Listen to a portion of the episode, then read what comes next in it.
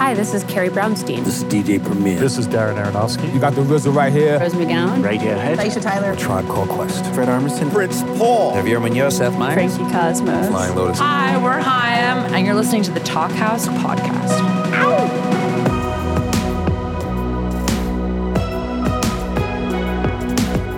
Hello, and welcome to the Talkhouse podcast. I'm Josh Modell. On this week's episode, we've got a pair of New Zealanders who've forged incredible careers in music and comedy and comedic music Jemaine Clement and Ruban Nielson.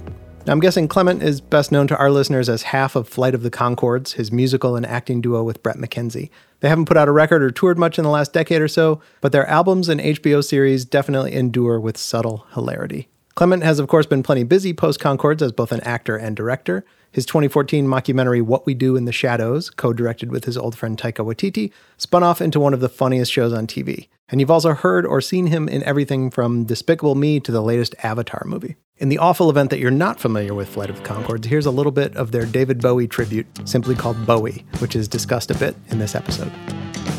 This is Bowie to Bowie. Do you hear me out there,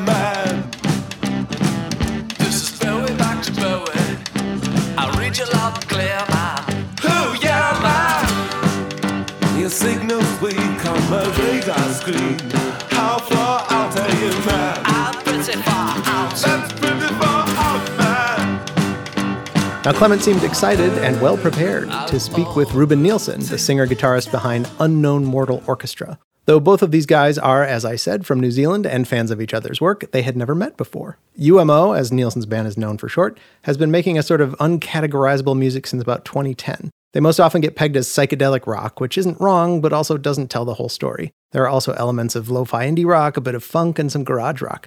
But the fact that it's tough to name is part of what makes UMO's music so appealing. Check out a little bit of their song The Garden, which opens the latest UMO album, V.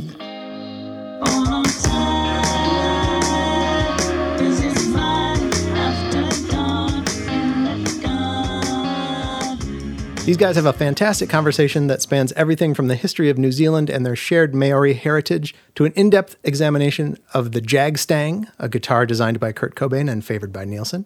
They talk about bombing on stage and getting bombed before going on stage, and they share stories about coming up in a shared place. Also, you'll hear the phrase sad, funky ghost, perhaps for the first and last time in your life.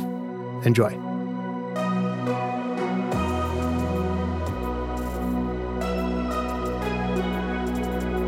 Hi, Jemaine. I feel like I won a competition or something to uh, meet you and talk to you. The first that uh, first time I'd ever heard something you'd made was on BFM, and it was the um, Lord of the Rings song. Oh yeah, so I just remember this line from that. It's like I don't rap about I don't rap I don't rap about but bitches and holes. I rap about riches and trolls. uh, but I was thinking that's way before the album came out. It was after the first trailer came out, at least. We played it on TV, I think, and a live thing, maybe. And um, someone thought it would be a good idea to try and release it. So we hadn't recorded anything before. And we did go and record that with the idea that it would somehow be a hit off the back of the Lord of the Rings franchise. we didn't quite get that together. One time we had to play that in front of the cast. They were still filming here in Wellington, and we had to, you know, I had to be Ian McKellen in front of Ian McKellen, and we were making these really uh, quite insulting impressions of them in, in front of them. but one really cool thing we did get to see is Andy Serkis was there, and he asked if he could get up after us, and he he did a rap battle between Smeagol and Gollum, and uh, we didn't record it. We should have. Uh, wow. We we were discussing should we record this? And we felt too naughty. I feel like I hear your music every day somewhere. When I go into town, it, it's playing somewhere in any city in the world. I'm always glad to hear it. That's nice. And I'm really loving this album. I've been listening to it a lot, especially this one song, I Killed Captain Cook. which is uh, very interesting. It's a very beautiful song melodically, uh, just acoustic guitar, which is quite unusual in amongst the rest of the album. Can you tell me about that song? it's funny because it's hard to convey to people outside of New Zealand how like ubiquitous Captain Cook is. like everything's named after him and the history and everything. Yeah, a lot of hotels used to be on our money even when um, I, I was a kid for sure. He used to be in the watermark. You hold it up to the light, you'd see the ghost of Captain Cook. My mum had this thing where she was she used to always talk about how like Hawaiians killed Captain Cook and like she was always like really proud of that and thought it was really funny and all this stuff, which was like really different her attitude. In New Zealand, he's talked about as um, rather insultingly for you know you and I both uh, have Maori parents. Um, he's talked about as the discoverer of New Zealand. And, Yeah. uh, the um, Yeah, he's the Columbus of the South Seas, right? And also or whatever is how I try to Yeah. explain it to people. Yeah, and our parents' response, I'm sure, is like it was discovered 800 years before he even got here. But yeah, he's a he's a controversial figure, I suppose, and um, but not to the degree, degree of Christopher Columbus. But um, the Hawaiian story is pretty interesting, right? Because he uh, and I didn't know this until recently that he um, he was killed because he kidnapped a chief yeah, in Hawaii. yeah. I guess that kicked everything off. The thing for me was always just like trying to write a kind of Hawaiian song and then sort of um trying to write something to amuse my mum. Really, I think, and then and then like like because I don't have any like really like visceral anger or anything around that Mm. around him particularly because he was like in Polynesia for a long time and so he had times when he was really um in you know in good faith like interacting with Polynesian culture and other times when he was just more of a colonizer but I think later on in his life he was like became more cynical and kind of maybe just like tired and like sick of going to the islands or something so I just kind of thought it would be a song that my mom would like because it was about one of these the subject that she would always like light up about. we don't hear much about that part of Captain Cook, or we didn't used to about, about his life or his, his death. We didn't hear about it much. Sometimes you'd hear the Hawaiians killed him, Yeah, that you didn't know what the story is, and there is an interesting story. It's hard to know what Hawaii or New Zealand would be like without the influence of Captain Cook, but you can still have empathy for your ancestors, and ancestors are a very important part in all Polynesian culture. You know, there's a sense that they're watching over you if you dream about, and I think everyone in our families dreamt about, you know, ancient Maori people or watching them at some point. Uh, I once had this dream. Um, it was in this little town called Eureka, and there was a terrible uh, massacre there of Indian people where the settlers had uh, killed a lot of women and children while the men were hunting. And um, I had this dream that I was in the town, and the uh, and the Indian people were coming to to get revenge. And I was like, oh no, no, I'm not one of them. I just happened to be here. their their weapons weren't weapons; they were like uh, gardening tools and things like that. And I'm like, oh, they're not attacking. And then I looked again, and they weren't they weren't Native American. They were Maori people. And I was like, oh, it's just similar, you know. it's, it's, it's, uh, yeah, it's a confusing dream, but um, I'm safe. yeah, I'm safe. But yeah, that song, you know, it has a really beautiful but scary imagery. You use the word visceral, it's, you know, very, you know, it's violent and pretty. Uh, it's a really interesting song. Thank you. The Hawaiian culture and the Maori culture are very similar, but very different. And, you- and you've grown up in those two. Did you go through your life looking at those similarities and differences?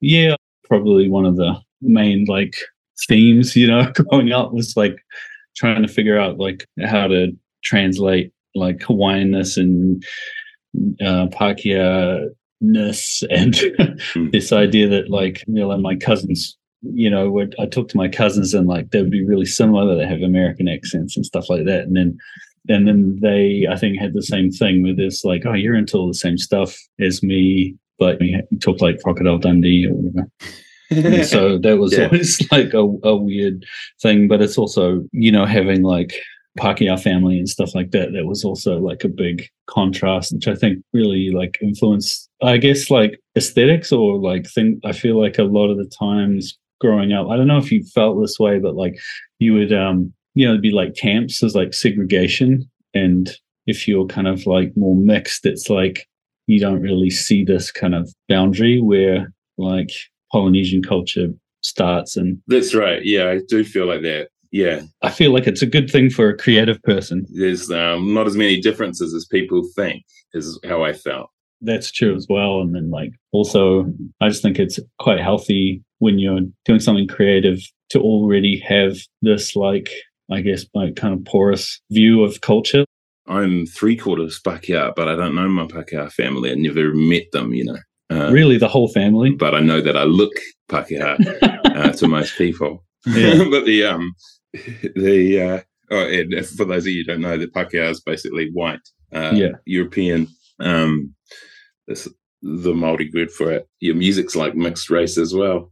so it's like uh, you know, there's it's got big funk influences, but I wouldn't say it's funk. And I always read it's psychedelic whenever it's described as psychedelic, and I wouldn't have thought it. You know, I wouldn't have described it like that.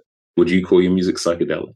I think it's like I started out being really interested in like 60s music, which I suppose like psychedelia was a big Mm. part of that. Like Lon- like London, the London scene, and like Laurel Canyon, and and all that kind of stuff. Like What what bands and musicians were your influences there?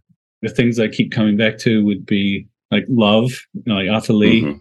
and Sly Stone, Zappa. Um, I, it's interesting. I'm reading a book at the moment, which is like a bunch of conspiracy theories around Laurel Canyon, and it's like all these heroes of mine that like families with military backgrounds and all that kind of stuff. And I, it kind of, um, it's really interesting because it's kind of like you know a level of depth, like getting kind of deeper into the kind of knowledge or whatever but some part of me just wants to be an innocent fan. Like i was thinking about how much of that is in flight of the Conchords too. Like um the bowie song is just like um i always really loved the bowie song because it just is like unbridled like bowie i just like bowie love you know Yeah, we're not making fun of him exactly. We're just trying to be like him. you're making fun of like how you kind of pick up a bunch of things that you think Bowie's about without like getting too caught up in the like the seriousness of it. I don't know if it's a New Zealand thing or what, but it's sort of like a naivety,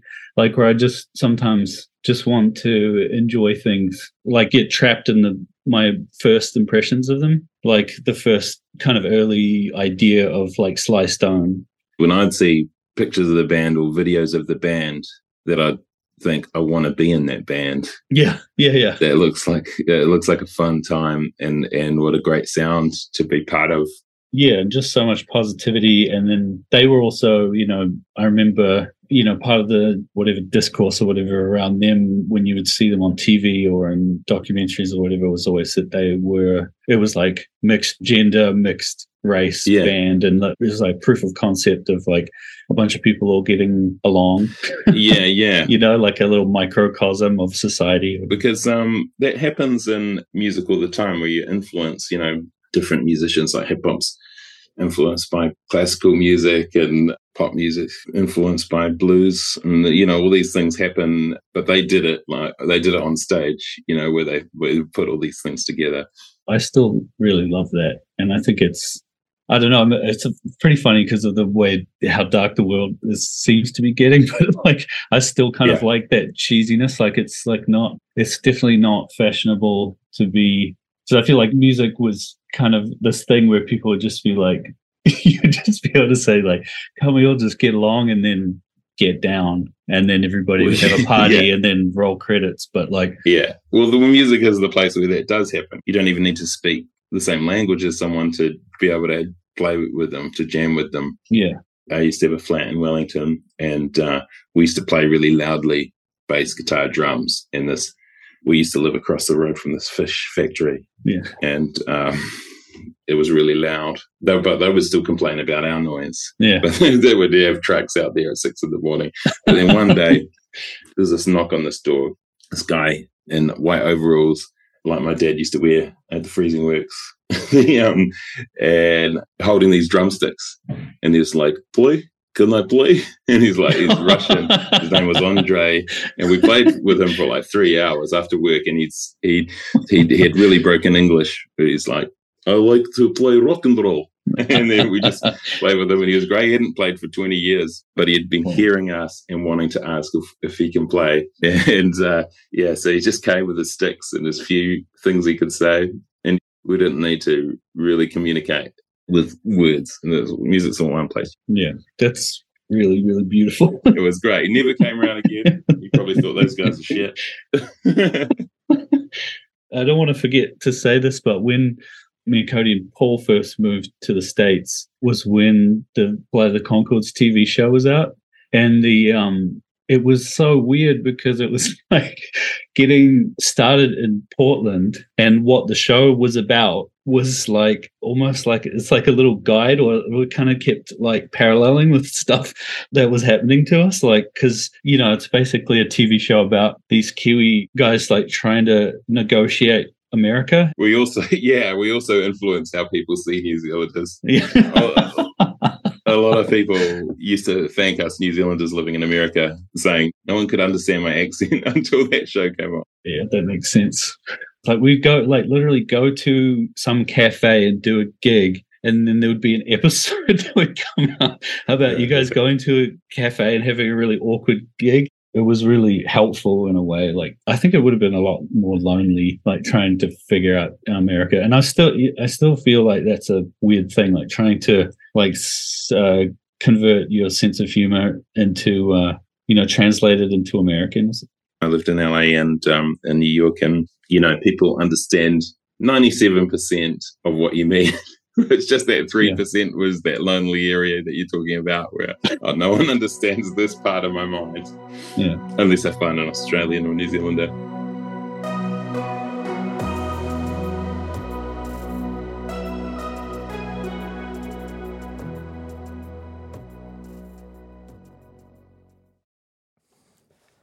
Hey, this is Josh Modell, host of the Talkhouse podcast.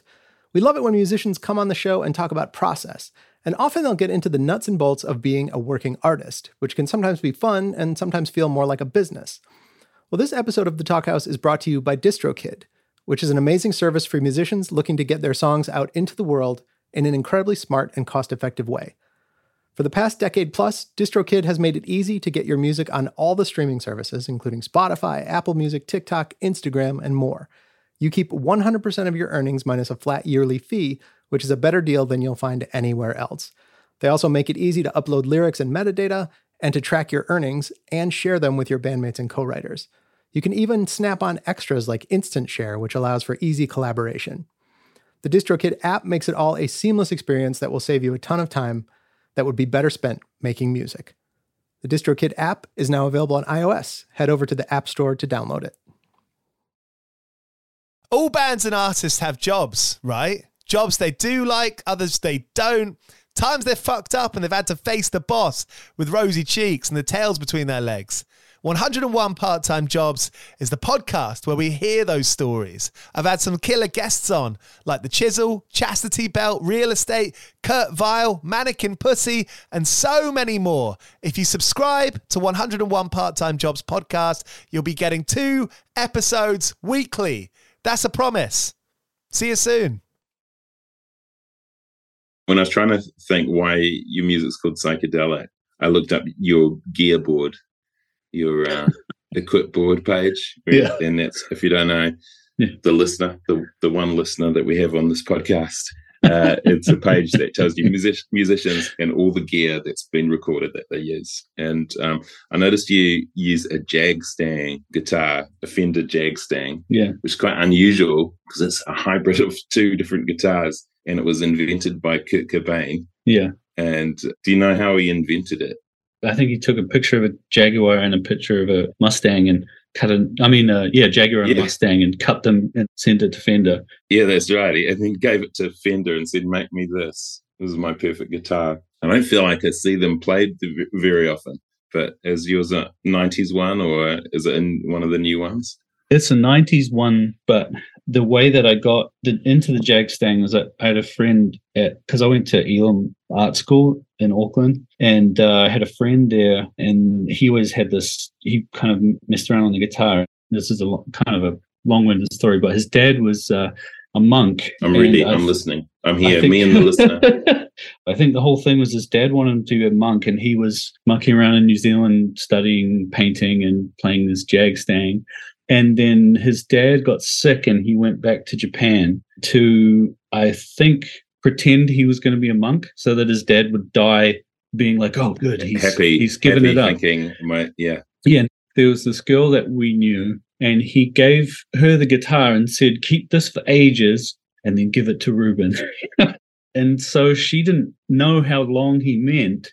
But you know, I was in this other band called the Mint Chicks, a punk band, and Yeah. at some point she just like came to one of the gigs and said, "Oh, Koski said."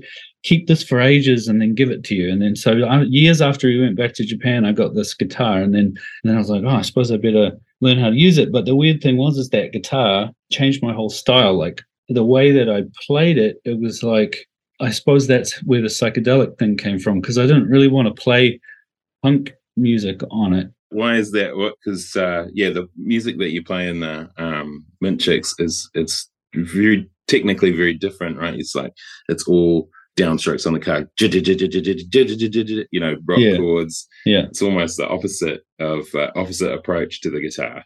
I had a Telecaster and I would just bash on it really, and it was pretty indestructible. So you could do it, but the Jag Stang is quite delicate instruments. So I had to play it totally differently, but it kind of gave birth to a whole new band, really. So it's like one of the things about the Jag Stang is it's got this really dodgy neck. Like you can kind of bend the the whole guitar, so it kind of twists. Well, that's because it was designed from two Polaroids. And like I, I, the other thing is, Kurt Cobain didn't like the guitar. Like he got it and he was like, "Oh, cool." And he would just have it, and they would send him the. And I think if he broke a string and he just had nothing else to play, he might like play it. And he just like hardly ever played it. It was like he didn't Hmm. like it. But I actually think it's um it's my favorite Fender guitar. It's just like the whole neck is just kind of wobbly. Yeah. The whole the neck itself, so you can kind of twist and turn the neck and that I really liked that, so that was cool. And then the other thing was like the Jag Stang's really light, and so we made this guitar that's like five pounds, and so I can kind of like hold the guitar up like this. And you've got a really unique way of holding the guitar. Because when I looked at the photos of you, I tried it, which is you have it on what I would call the wrong shoulder, the strap. Yeah, yeah, You, you put it on, you put it on your strumming shoulder. People usually put it over their fretting shoulder, yeah, and yeah. you re- and you hold it higher than anyone I've seen, except maybe the classical player who has their up. So w- where did that come from? Holding a guitar like that?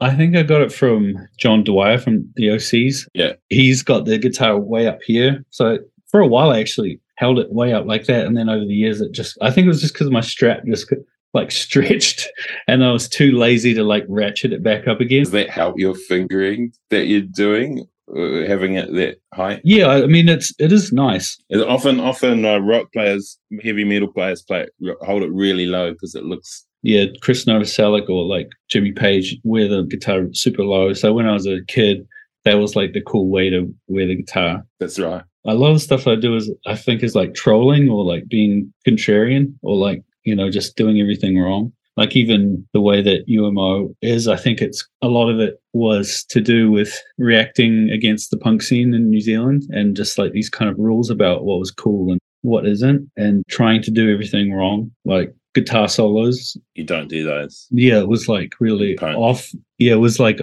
against the rules or something. I remember seeing in an interview with one of the um, guitarists from um, the Sex Pistols talking about when the other guitarist turned up and saying you would try and teach him sevenths, try and teach him Beatles chords. Oh yeah, And say, no, we're not doing that. It's like, that's one of the rules. yeah, You're not doing these Yeah, yeah. funny chords. yeah. And so punk is, I think, it's a reaction against stuff. But then I also thought that it was really funny to kind of piss off the old punks as well, like the people that we really looked up to.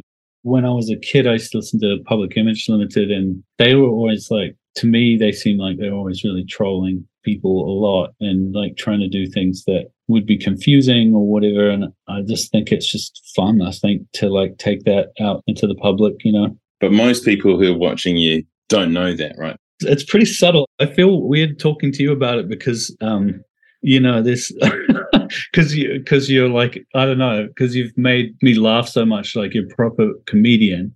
And then, like, I feel like what I think of as humor in my music is so, it's not funny. Sometimes the best humor to me is when it, only you find it funny.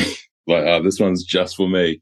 Yeah. And uh, even when we're writing comedy, you know, you go when you write for a play or a, or a song or whatever. There's some you know that people probably aren't going to laugh at, but you laugh, so it makes it interesting for you. I think it's sort of part of that thing, right? You're kind of got to get from like at a live show, you have to get from the beginning of the show to the end of the show. So it's like important that the performance or whatever be worth people's time or have some value, but you still have, you can't be standing up there bored going through the motions. It might be six months or a year or two years or whatever of touring. And so, you know, these things, these little in jokes between you and the other musicians or, or jokes that you have with yourself or ways that you have with coping, uh, coping with the material whatever yourself is actually really important, even though, Yeah. you know, it's not for the benefit of other people. Yeah, you don't want to robotically recreate the same show every every night, but the audience also they want some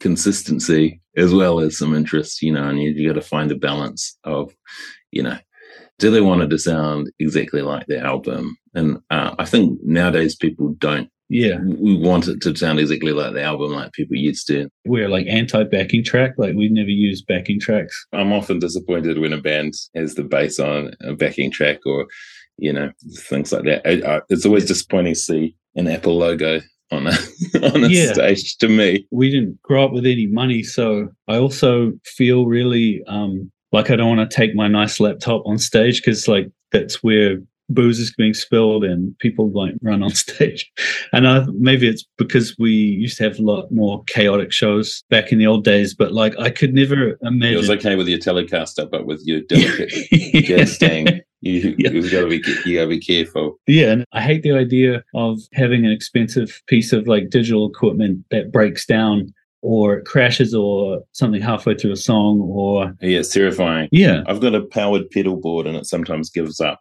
It sometimes just gives up an hour in. I've never taken it on stage, but it's so worrying. I've mentioned it to other musicians even, and it's like, oh, that would be the worst.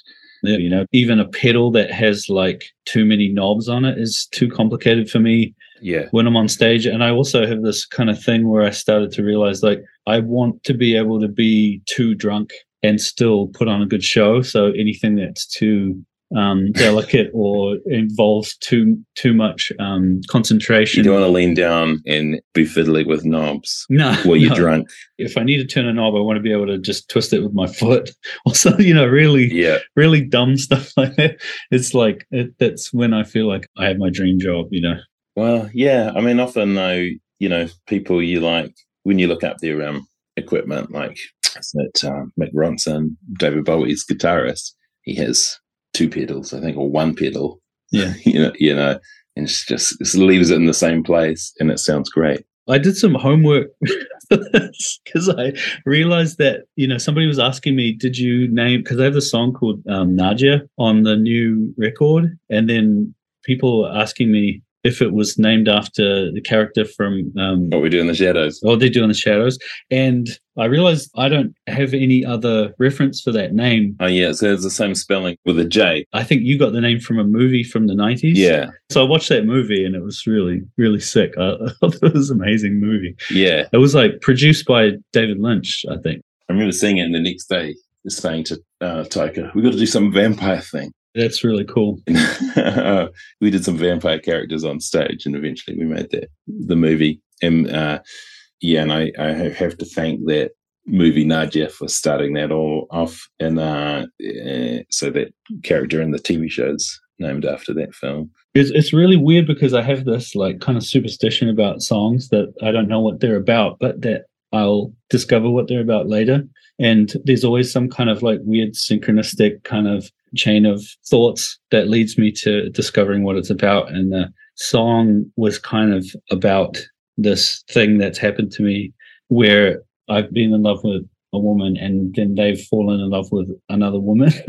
and so hmm. the song is kind of like it's not about one incident, it's about the overlapping of this repeating thing that has happened to me oh, multiple. Oh, that's happened more than once. Yeah, but it's really weird because that movie You're you're attracted to gay women. I, I think so. But the thing is that Nadja, the movie, it's about a couple. You know, it's like a guy and his wife gets seduced by the daughter of Dracula, and he's trying to save or get his wife back from this like amazing supernatural woman or whatever. And I was like, this is, you know, it's just one of those things where you're just kind of like, oh my god, this is uh, really really wild. So you didn't think about you didn't think about the movie when you were writing the song, didn't you? Well, I didn't know I didn't know that movie. I hadn't seen it yet. Oh, you wa- you watched the movie after the song. Yeah, yeah. It's just one of those things where it's like the chain of events, the way that things happen, they've happened in the wrong order, but they make sense to me in some way. And that, that happens a lot with writing stuff, I think. Yeah. Well, Bret and I, when we write songs, we don't usually write like that because we have to know what it's about because the audience has to know what it's about straight away to laugh at it. Yeah, yeah. Um, but you're not going for that reaction. When, when we first started writing songs, I remember Bret showing me a, a chord and going, hey, Do you know this was a major seventh? Oh, cool. and uh, it's like, that sounds cool. like Serge Gainsbourg. And then Yeah, yeah. playing on in, in that and, and you you know using all the French phrases we had and then that's our French song that was our first song we wrote together Yeah. that's one thing I love about music is just a little you know the tiniest thing can inspire a whole song One thing I'm fascinated with about comedy, and one thing that I it won't leave me alone is like in music, you can't bomb. you can get booed off though You in can get booed, get- but, or you can also get- turn your amp up, or you can turn Right. it into kind of like a chaotic kind of like meltdown. I don't know why I envy this about comedians, but I envy the bomb because I feel like bombing is the seems to be the thing that kind of forges you into a great performer. There's no good comedian who's like, I've never bombed. It's like you bomb over and over again, and it also sounds like a nightmare, like a bad dream. It makes it a bit edgy. I got really used to being on stage where it didn't make me nervous at all and started to wonder if that was uh, going to be to my you know to my detriment. But when I act uh, you know in movies on the first day or a TV show I still get nervous. And um and I think perhaps that's a part yeah that that's a part of uh, what keeps you awake like your private jokes to yourself when you're playing. Did you Yeah. this is your is this your first tour back since the pandemic Yeah, we just did about a month of shows and we had to kind of relearn it. And we have a new member in the band and my memory's not very good. Some musicians have great photographic memories and I, I don't really have that. But um, I'm really jealous of those people Yeah. who can recall a song they haven't heard since 1984 and play it and remember the lyrics. And yeah, and I've I've learned so many songs, you know, like I, I should if I remembered every song I've ever learned, every like cover I've ever learned, I would know hundreds and hundreds, but I had barely know my own songs half the time. I think Bret and I both have that quality of not remembering other songs very well, and that's what pushed us into writing songs. you know, we couldn't Yeah. remember the songs. And that David Bowie song, we were trying to learn David Bowie songs. Oh, okay. And like they're so complicated. Yeah. so like let's make up our own one and then we you know played it on on stage but that does writing it helps you remember it right because you you have a different kind of memory not just the sound but where your hands are and um, you know you do it over and over again trying to f- figure out the parts how do you write a song do you have one approach that uh, you usually take or does it differ I don't know if you do this as well, but sometimes I start with the name of the song. Like uh, I killed Captain Cook. The idea for the song actually started with the name because, uh, you know, from being in a punk band, I was thinking like that would be a really good punk song, you know, like by some Hawaiian hardcore band or something. Mm. so that's why it's um it's uh sounds so different to what i thought it was going to sound like uh, it's so gentle and it is quite mournful you know Yeah, so I guess I was that was the next step was thinking it sounds like a punk like some punk song, like a Polynesian punk song. And so maybe I should make it, you know, more like really Hawaiian and have this kind of like a cool breeze kind of element to it. And then so I started to kind of write write it using the like Hawaiian thing. If you think of a joke or you think of something funny for a song, you kind of like write that down and put it away for later. Do you ever do that, or do you always write? it? yeah some songs took 20 minutes to write and some took years like i had another idea for that song from five years ago or 10 Yeah. years ago one time we had a show coming up and we had to write some new songs for it and we just wrote a list of like 15 song titles and then we asked our friends and flatmates uh, just tick the ones you want to hear we hadn't written them Yeah. and they're like, oh, I want to hear uh, something special for all the ladies in the world. I want to hear that. so okay, Yeah. we're going to write that. Okay, And, uh, cool. We have done that as a technique, and sometimes it starts with off with an idea for a story. Yeah. I, I guess you know you've done that as well. A lot of your songs are personal to you, and then some are um, Is it unusual for you to think of yourself as a character or a, another person? I've only done like one song where I wasn't. I was talking to Jake, uh, the bass player in my band. He works with this guy, um, Alex G, and he said that Alex is like really like reads a lot and kind of reads a bunch of books. Or I know some of those people. Yeah, and they're like read. I, I don't read that much. I used to when I was a kid, but and then um, but they but like a lot of nonfiction, especially. I mean, a lot of fiction. Sorry, which is really what I don't read anymore. I don't read enough fiction. No, I know what you mean because it's it's you know it takes effort to get through a book, and when you're reading a fiction book, sometimes I think, oh, this isn't even true. it's, it's it seems silly. Why am I learning this about this life that didn't happen? Yeah, this guy's just making this up, isn't he? Like, and then um, yeah, so he, so I think Alex's way of writing is that he would kind of imagine himself as these characters and kind of like go through the the song like that. And I thought that's a really good idea because then you don't have to screw your life up to make songs. And then, Mm. and I was thinking like that's another thing that's really dumb about me, or one thing that I'm kind of stuck with is I can't um reinterpret myself as a character You've done it in that Captain Cook song. You imagining, uh, Oh yeah, yeah, yeah. And the new album I have like Layla as well because I was kind of I think I was thinking about my mum and my uncle and kind of trying to imagine myself through them. So I'm like slowly getting more sophisticated as a writer, but like I thought for a long time that I, what I have to do is I have to go out into the world, have a bunch of adventures that screw m- up my emotional well-being, and then with all of that noise in my head, then I would just kind of have to be dumping it into songs, and that would be the, then that's used to be the only way that I could write the songs, and I and um, yeah, yeah, and that presents a risk as a comedian and as a songwriter. What if I become happy and successful? yeah. Yeah. it's going to ruin everything. that's really t- um, terrifying because I don't even want to become less dysfunctional, you know, like just because it's so you want to keep the amount you have. yeah, without without hurting people. Like it's like it's Yeah. obviously like I want to become less of a dick like every day, but um at the same time I don't sometimes I think like, oh, I don't really want to like wipe out my depression. happens a lot with comedians though. I mean, or it seems to where they get to a certain point and then they start doing these like huge vehicles and then you're like, oh, I don't even find this funny. You know, Steve Martin used to be hilarious and now he's like making these movies for everyone else. He's he's not even sad anymore. Like or like, you know, you kind of get this idea that they've become like well adjusted and then and you're like, oh well, I'm happy for you. But you know, all your all your screwed up stuff was was the stuff that really spoke to him. Right, you don't relate to it anymore. Uh, Yeah, well, I think I'm more wor- not more worried about that as a fan. I'm more worried about that as like make uh, when I'm making stuff that I think like, well, I don't want to lose my edge or whatever. Yeah, yeah. And I, I on this album, there's some, there's at least one instrumental track, right? Oh yeah, there's I think there's a few. I mean, there's kind of like a few kind of half instrumental ones.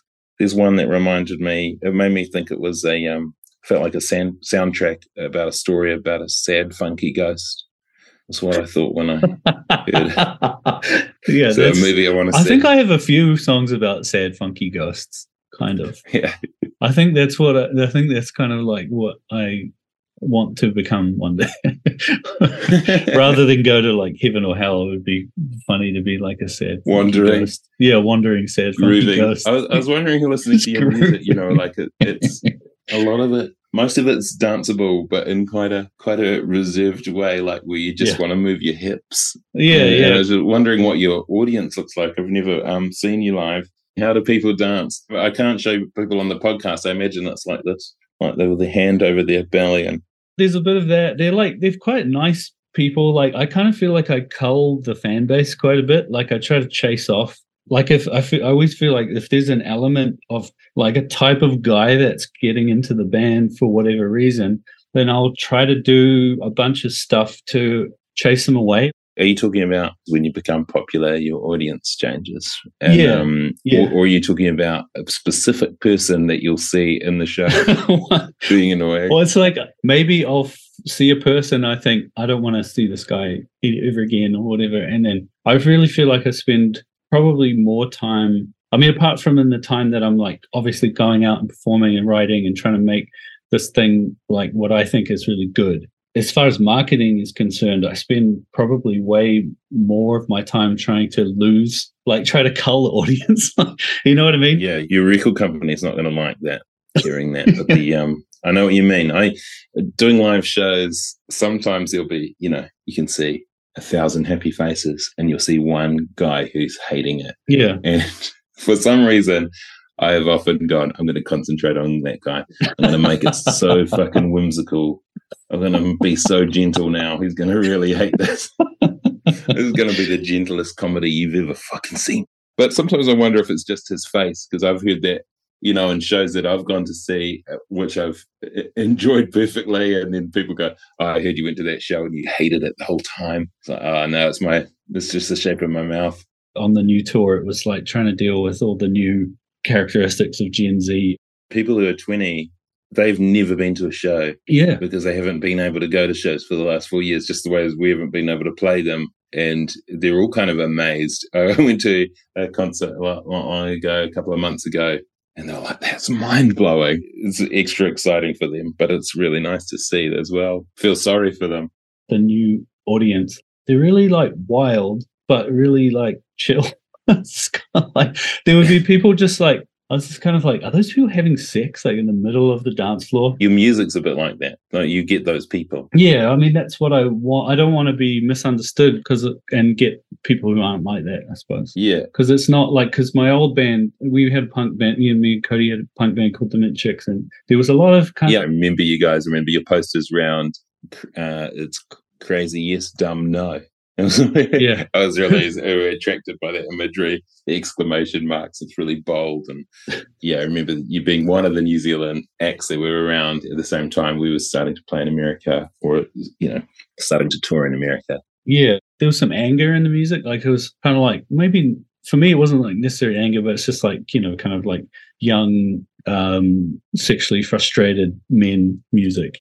And what do you say? This? Do you think this is more sexually satisfied music? It's definitely got a sexual element. The, the No, anger that's- in, that, that's there's one still thing. anger in your music though, but it's in the lyrics. It's not in the sound. No, it's know? it's sad. It's not angry. I'm interested by the song "The Garden," which is the Yeah. one that's been in my head. What's that one about? I don't know because that's you know like I have to You're waiting to find out what it's about. Yeah, a little bit. I mean, I know kind of partly what it's about. It's kind of about just another breakup kind of song, but I still am slowly piecing together what the garden is or whatever. And I think when I first started thinking about it, I think it was just a way of trying to explain just how screwed up everything felt, like how nothing kind of feels right anymore, or like, and maybe the Right. garden is like the Garden of Eden, or, or just kind of the earth. Because you're, you're talking about violence Yeah, after dark in the garden. The garden's a, a perfect place, but there's something that you you don't see in it at first. Yeah, yeah, and it's just kind of like gone sour. I don't really know exactly because often I'll write these lyrics and then I'll think that's a good line. I like, or not a good line, but I might think, okay, that's good. That's that's going in the song. I like you it. like it.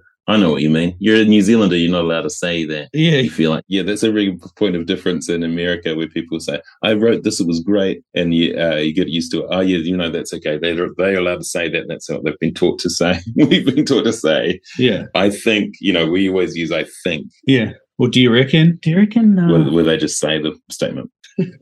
Yeah, so I just think, oh, that, that line's going in a song. That that line works, and then I'll think, oh, it's such a surreal, whimsical, psychedelic, you know, nonsense thing that sounds cool and has some mysterious, high-minded meaning. And then later, I'll realize like it was really just really explicit, if that makes sense. Like I'll just be like, oh, I was just confessing what I actually think. And now I'm kind of worried about the gardens. I was like, is somebody going to get knocked in the head in the garden? Am I going to die in the garden or something? And then because everything happens out of order, and I like I didn't go from watching uh, what we do in the shadows to watching Nadja to writing the song. Mm. Um, I watched Nadja like this weekend just gone in preparation to talk to you and it's like oh this is, this is the way these things fit together it's like they do make sense but it's like how that would doesn't make sense Coming from comedy, I find it quite exciting about um, music and drama and stuff that people don't always know what it's about. Um, or they figure it out later, and I like that. I, you don't do that in comedy, you know. Usually, Some people do, but um, usually you're trying to you, you want people to relate as soon as they can. I used to go and see these these people's plays, and there was always a big discussion about what the scene meant, and and then I Yeah. was in one of their plays, and then I asked, you know, well, what does the scene mean? And he's like, the director's like, I don't know. Yeah, and um, yeah, yeah, yeah. I like that even more than having an answer. Uh, You know, there's interpretation and it's left up to the audience or, or the artist themselves at a different time. But that, but then that's where the bullshit can creep in too, you know. So it's like you have Yeah. to be vigilant because, like, the thing that's cool about comedy if, is if nobody's laughing, it's not good. And when you're first working on something new, you can change it. You know, the next time you do it, it will be different. Like that line didn't work, change that Right. line. And then music's music, you don't get that kind of reaction very much unless you say, you know, like you want people to dance and you can you can go, let's play it a bit faster, a bit slower. Yeah, yeah, yeah. Let's take out the we have this thing where we like have some carny language that we use. I don't want to get too far away from that feeling of like that you're a traveling carnival or something, you know, that you're actually there to um give people entertainment or whatever. And and uh, I have a friend that I've known from high school. He's really obsessed with wrestling, and we got like certain language. And well, the one that we always use is um in wrestling. They say you get a pop.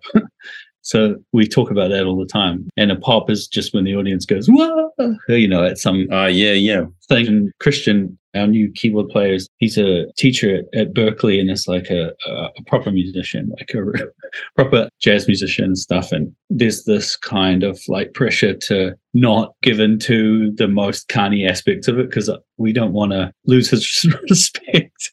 You know, Right, and get right. too rock and roll and too um, spinal tap to the point where we're just kind of doing the same tricks every night to get the same pops, you know. And so the the whole thing is like just turning that into something a bit more esoteric, where it's like trying to figure out it's like how can you make the audience get a wow out of the audience doing something that you've never done before, or trying to figure out something that's gonna make you go wow, oh.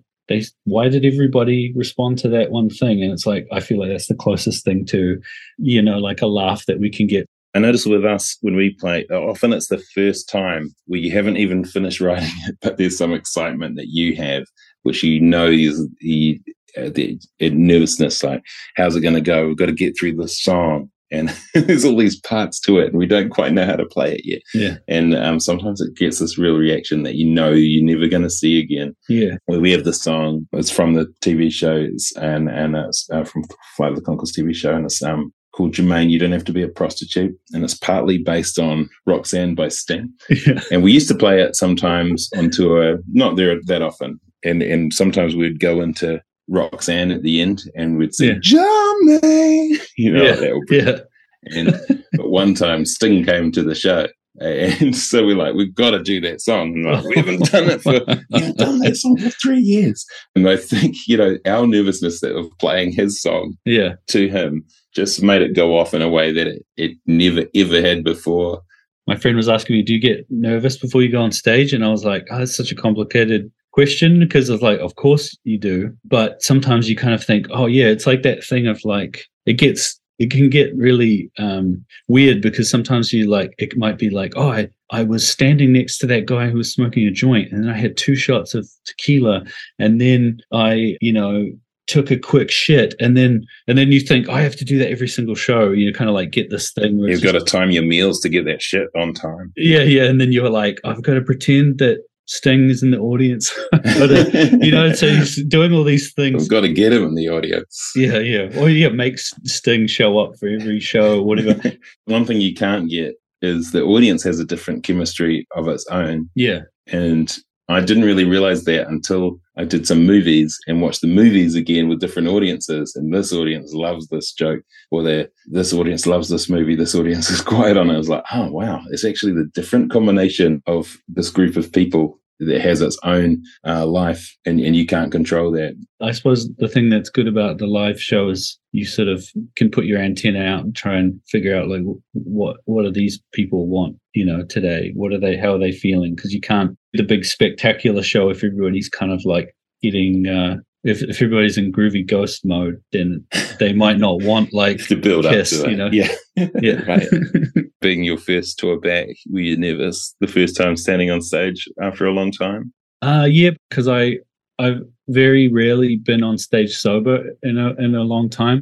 I drink less now, but it's just the idea of not being at least taking a little bit of uh, liquid courage Yeah. before going out is still really hard for me because I go when I go to shows, I look at performers and I think that's impossible. You know, because from the audience, when you're in the dark and you're looking at the pe- person on stage and then they have the lights on them, you think, I do that. That's insane Yeah. because it's so nice to be in the audience and enjoy the show in the shadows just kind of you don't have to do anything but kind of enjoy the show and and then you think oh my god uh, how do, how am i going to get in front of those people and i haven't really quite figured out how to do it without without kind of dumbing myself down a bit but i'm kind of like incorporating sober gigs and slowly but i always find myself like thinking about stuff like i get i say the a line and often when I'm doing a song, I'll think about the thing that the song is about, and I and I'll get quite caught up in the emotions of it. But when I'm sober and I do that, I get in my head too much, and then the next thing I'm like forgotten I'm on stage, and I'll make a little like mistake or something like that. Yeah. Yeah. Well, a lot of people have a persona, even if they don't let the audience know there is one, you know, like Prince had his different personas that he thought of himself, Beyonce. And uh, Yeah. def- definitely Bret and I do have these personas which are based loosely on ourselves. I re- only remember one time where it was hard to do. We were in this tiny gig where it was basically like a box where 10 people can fit. It was an Edinburgh Festival thing. And they're so close to you, and you know they can tell you're not really that person. Oh wow, that's interesting. yeah, yeah. It- It's it was harder than playing a big gig. Yeah. when they're th- that close to you, you're like, oh, they know that we, they know no, we're not quite like this because they can see it in our eyes. So I guess we should wrap up soon. But I find one interesting thing about, you know, I've been in Tonga recently, uh, working with a friend of mine who's Samoan, and we keep comparing the different Polynesian cultures and and you know words. We're always excited. Oh, they call it a feke too. Yeah. that's octopus for the for the listener. they things like that. But then one thing that's really different is the music. So the Yeah. music in Cook Islands is is like um, you know really rhythmic, exciting Yeah. drums, and the music in Hawaiian's quite you know it's like a Hawaiian breeze, I suppose. And then the Maori music is very sad, you know, Yeah. and a lot of flutes. Yeah, Maori Mo- uh, Maori are like the goths of the Polynesian realm. I think that's like um, to me is the biggest reminder that the cultures are different, although they're very closely related. Yeah. Do, where do you think that comes from? Why is the New Zealand? Why are we the Goths? the first thing that would come to my mind is the weather. Yeah, well, the Goths, the the, the music group, the Goths, you know, is you know from England, which is the, Yeah. is cold as well. so it's interesting how a landscape can inform a culture, and you know, it, art, you know, art, visual art from the South Island is different from visual art in the North Island, and you know. I have to explain something. I haven't had much breakfast, and the microphone is right near my stomach. So you might have heard these noises, and I have to admit it's me. It's not Ruban. it's not part of our, our accent. they kind of gurgle when they talk. Yeah, there's a rumbling sound. Okay, well, that was our podcast. Cool. I don't know what we talked about, but I got, I got. I think I. I think I asked you all the questions that I wanted to ask you. That I had, Uh, that I had yeah, yeah, yeah. I, I, yeah. I don't want to nerd on about you know music stuff too much, but I do want to learn about it at the same time. Yeah, cool. All right. Cool. Sweet. Well, thanks, guys. Thanks for um, letting me talk to Jemaine. Thanks for listening to the Talkhouse podcast, and thanks to Jemaine Clement and Ruban Nielson for chatting. If you like what you heard, please follow Talkhouse on your favorite podcasting platform, and be sure to check out all the goodies at talkhouse.com. This episode was produced by Myron Kaplan, and the Talkhouse theme is composed and performed by The Range. See you next time.